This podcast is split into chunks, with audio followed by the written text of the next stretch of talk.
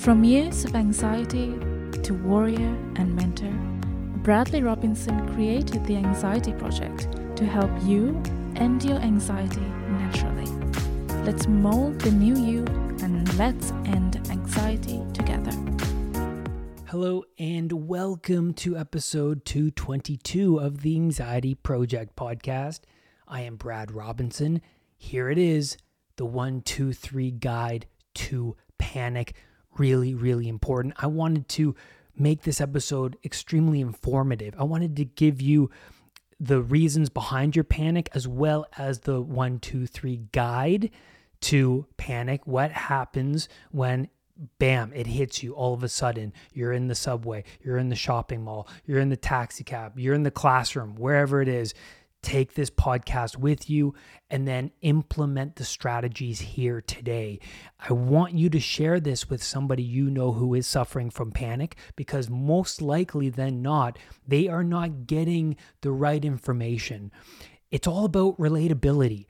The reason why the channel is growing rapidly like it is is because of the relatability of my story. I overcame anxiety and all the subcategories of anxiety agoraphobia, depersonalization, uh, health anxiety.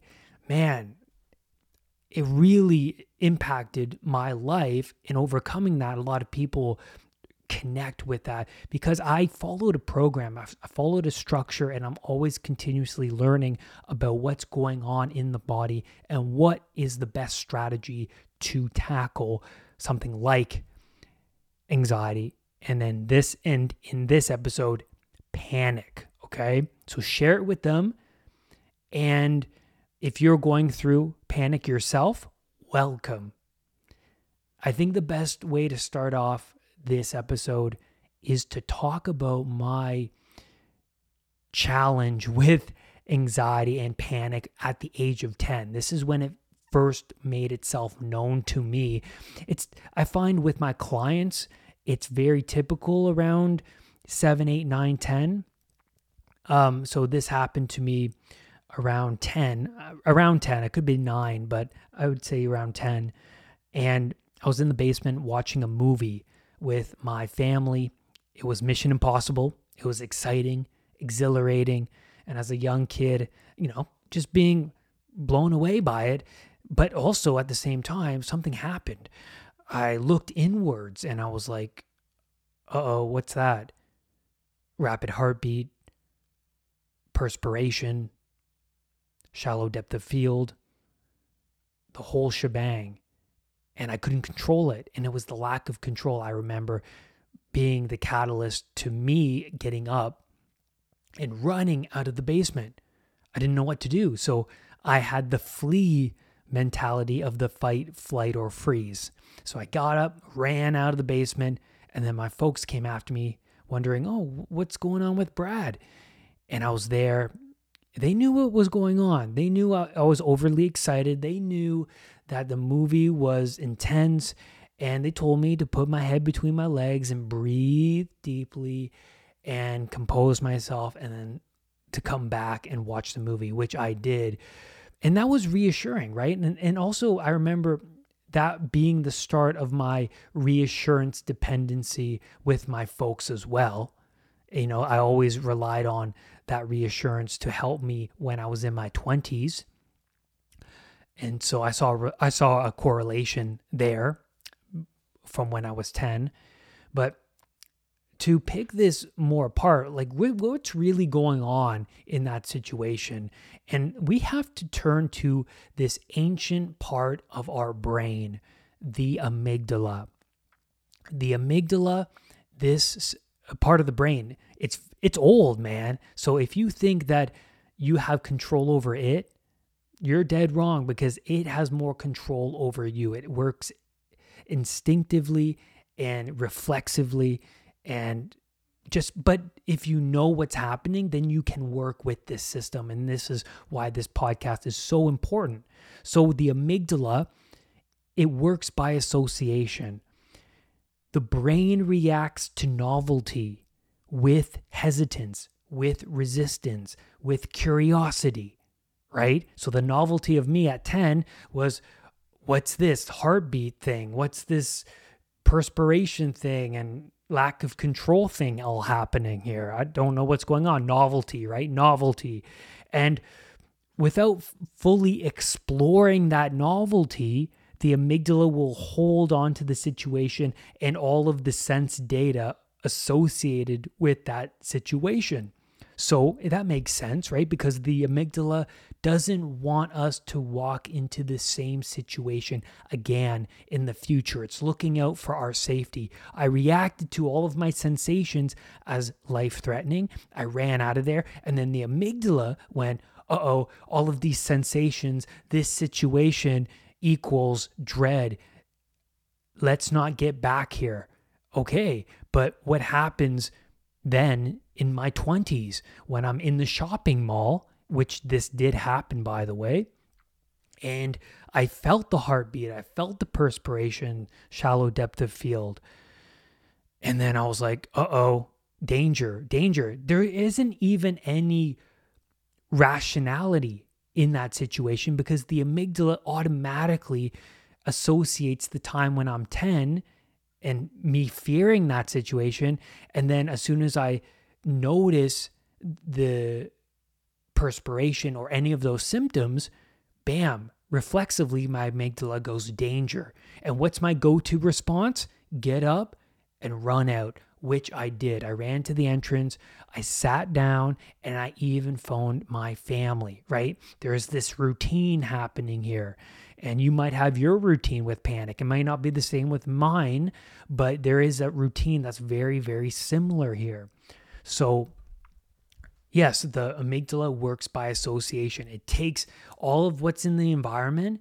And so, if it's a situation where you might feel trapped, you might feel uh, like you're going to lose control and you might potentially embarrass yourself while you lose control in front of other people, then the amygdala will react to that situation. So even though a panic attack in a shopping mall is you know, a shopping mall is different than a movie theater or a subway, the the environments are actually very, very similar. And that's why you experience panic in these different places. It's because of those underlying things. It's the fear of losing control, it's the fear of being somewhere away from somebody safe, a doctor, hospital, your family. And then maybe embarrassing yourself in front of other people, right? So, those are the key factors here. So, if you are not writing this down, please write this down or re listen to this episode over and over and over again. So, these hyper novel situations like losing control of your body, right? Your heartbeat, you know, usually this is due to a past experience you've already had, right? So think of a time when this similar something similar happened to you. You know sometimes it's it's something else. If you cheat on somebody and it really affects you that will manifest itself in health anxiety. I've seen that happen. If a loved one dies that can manifest in health anxiety. If i don't know you you you do something really terrible or your life is in chaos and and drastic things are occurring in your life, that can result in health anxiety. There's just too much to contend with. And because there's too much novelty, you start to, you know, get the symptoms of anxiety and then you react to the symptoms of anxiety. And what happens then? Now, the novelty of the symptoms is on top of everything else that's happening. And a lot of the time, people wind up in psychotherapy because of all of the novelty they have to sort out in their life, right? And so, yes, it's very confusing, but but it's it's one novelty at a time to tackle that will help resolve your anxiety. So, going back to the fear of losing control. So, yes, we have these key factors here the fear of losing control, making a fool out of yourself, being away from medical and your family to help you. That's crucial. But here's the thing when you actually leave the environment, you're strengthening the circuit of that fear, that avoidance circuit. And this is really, really interesting. The amygdala categorizes the situation you were leaving as something that needs to be avoided at all costs. Okay, because of the reaction that you had, the amygdala g- goes, Oh, you know, because Brad ran away, this is something we need to store and avoid. Store and avoid. So now, when you arrive in any situation like this in the future, which I already talked about, the amygdala will sound the alarm. And then what's also important is that the amygdala has longer lasting memory than the cortical brain. It's longer lasting, right? So when you have that anxiety in the shopping mall, it's like it's hard to pinpoint rationally what is exactly going on. Like where did the this originate from? Uh, and yeah, that's overwhelming. But this is something that can be dealt with. You can conquer health anxiety and panic. All right, let's get into the steps. The first thing about uh, panic is that you must spot that you are having a panic attack. So I'm using this acronym S T A Y. The S is spotting. Shine truth on your current situation. Oh, I'm having anxiety right now. Label it as anxiety. Okay. Be real with yourself. I'm having an anxiety episode. I'm not doing well. Oh my God, this is anxiety. Great. Okay. The T is think. The amygdala is taking over. And that's the thing. When the amygdala takes over, you can't use your rational brain. You can, but it's more difficult to use your rational brain. And that makes sense because if you were encountering a snake, it's important that the amygdala responds reflexively so that you can jump out of the way as quickly as possible so that the snake doesn't get you. That makes sense. It, if you thought rationally about jumping, then that takes longer and the snake would have bit you. So we evolved this way. And yeah, it makes total, total sense. But when you're in the midst of anxiety, you can have mantras to help lessen your grip over the chaos. Because it's when we try and control the situation we actually increase the anxiety because we can't actually control something that's so ancient like the amygdala. And that's only going to st- put more stress on you. The the fact that we can't get a grip over the anxiety. So that's really really crucial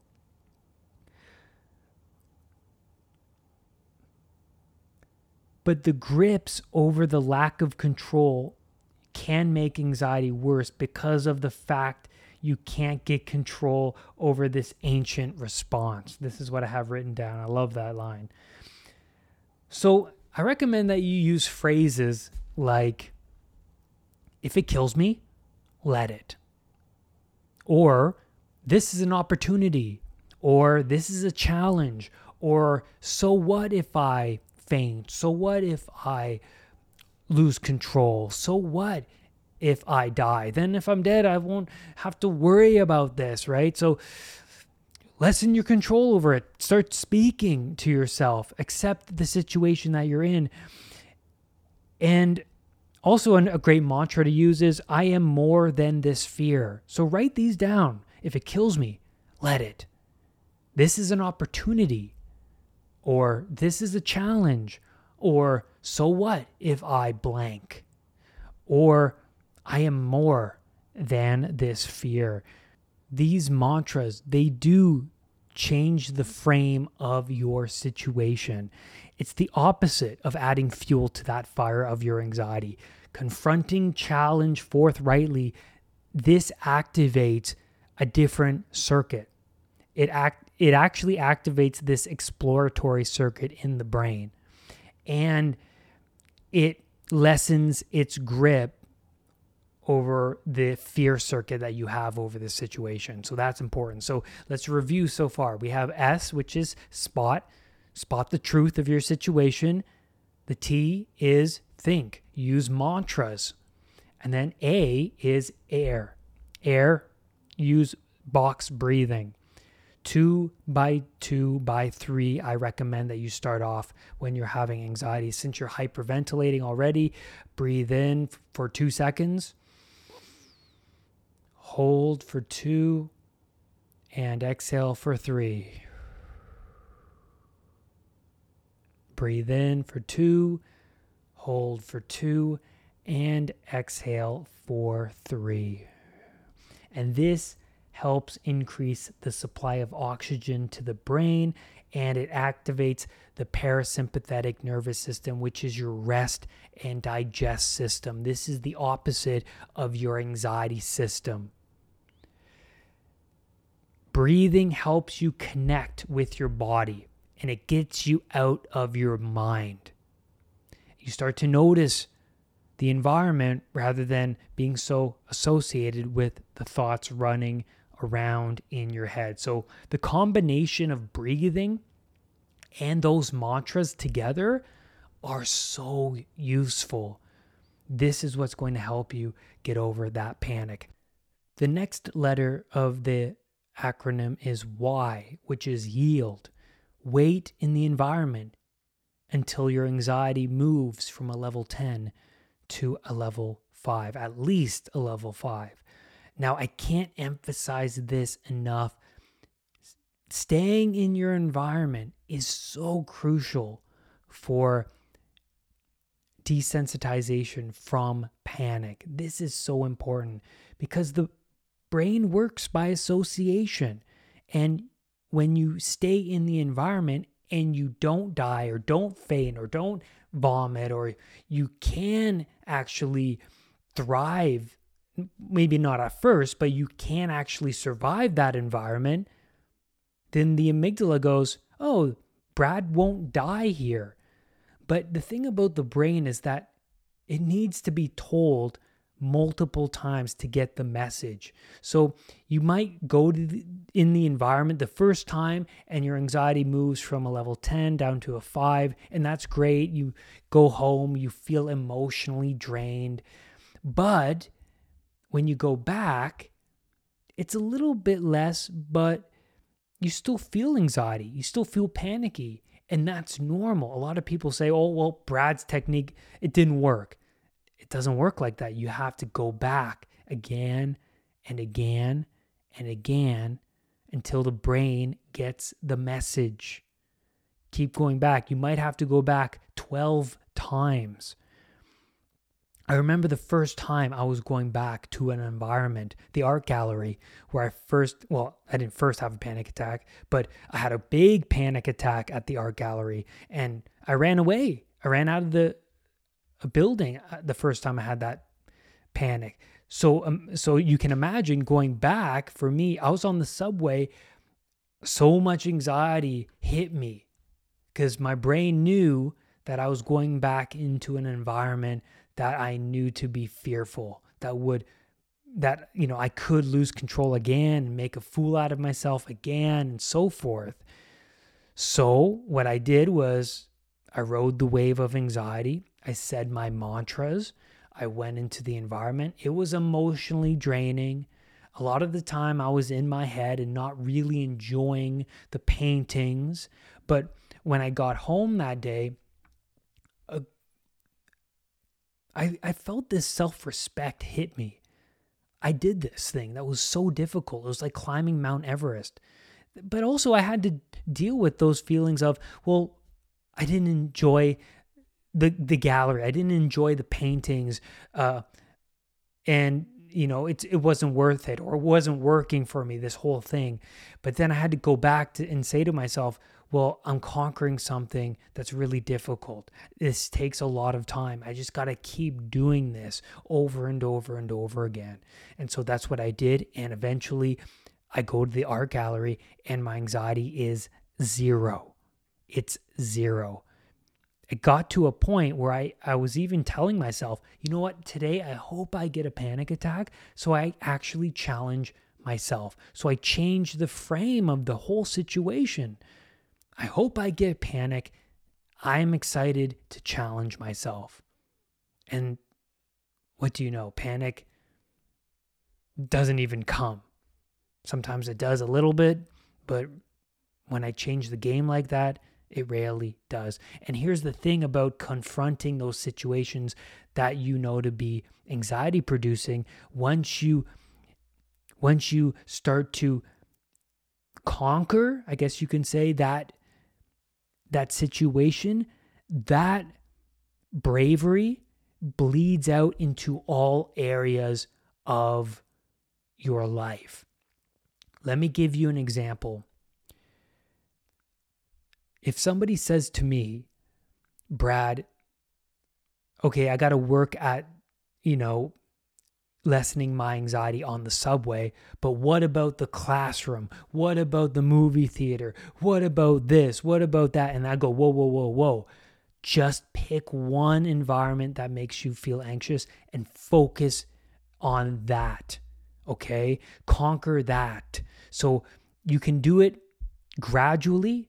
So, what I would do to, or what, how I would guide my client would be something like, well, how about you imagine the situation in your mind? How will you how will it how does it make you feel? And they're sitting in a chair in their home and it makes them anxious, right? So this helps the amygdala get bored of it, right? You imagine the event in your mind's eye and you'll feel anxiety, you'll feel uncomfortable, but keep doing that exercise until the amygdala gets bored of it. But then also drive to the environment that makes you feel anxious and sit in your car until your amygdala gets bored of it and then come back home. So each one of these is a different day.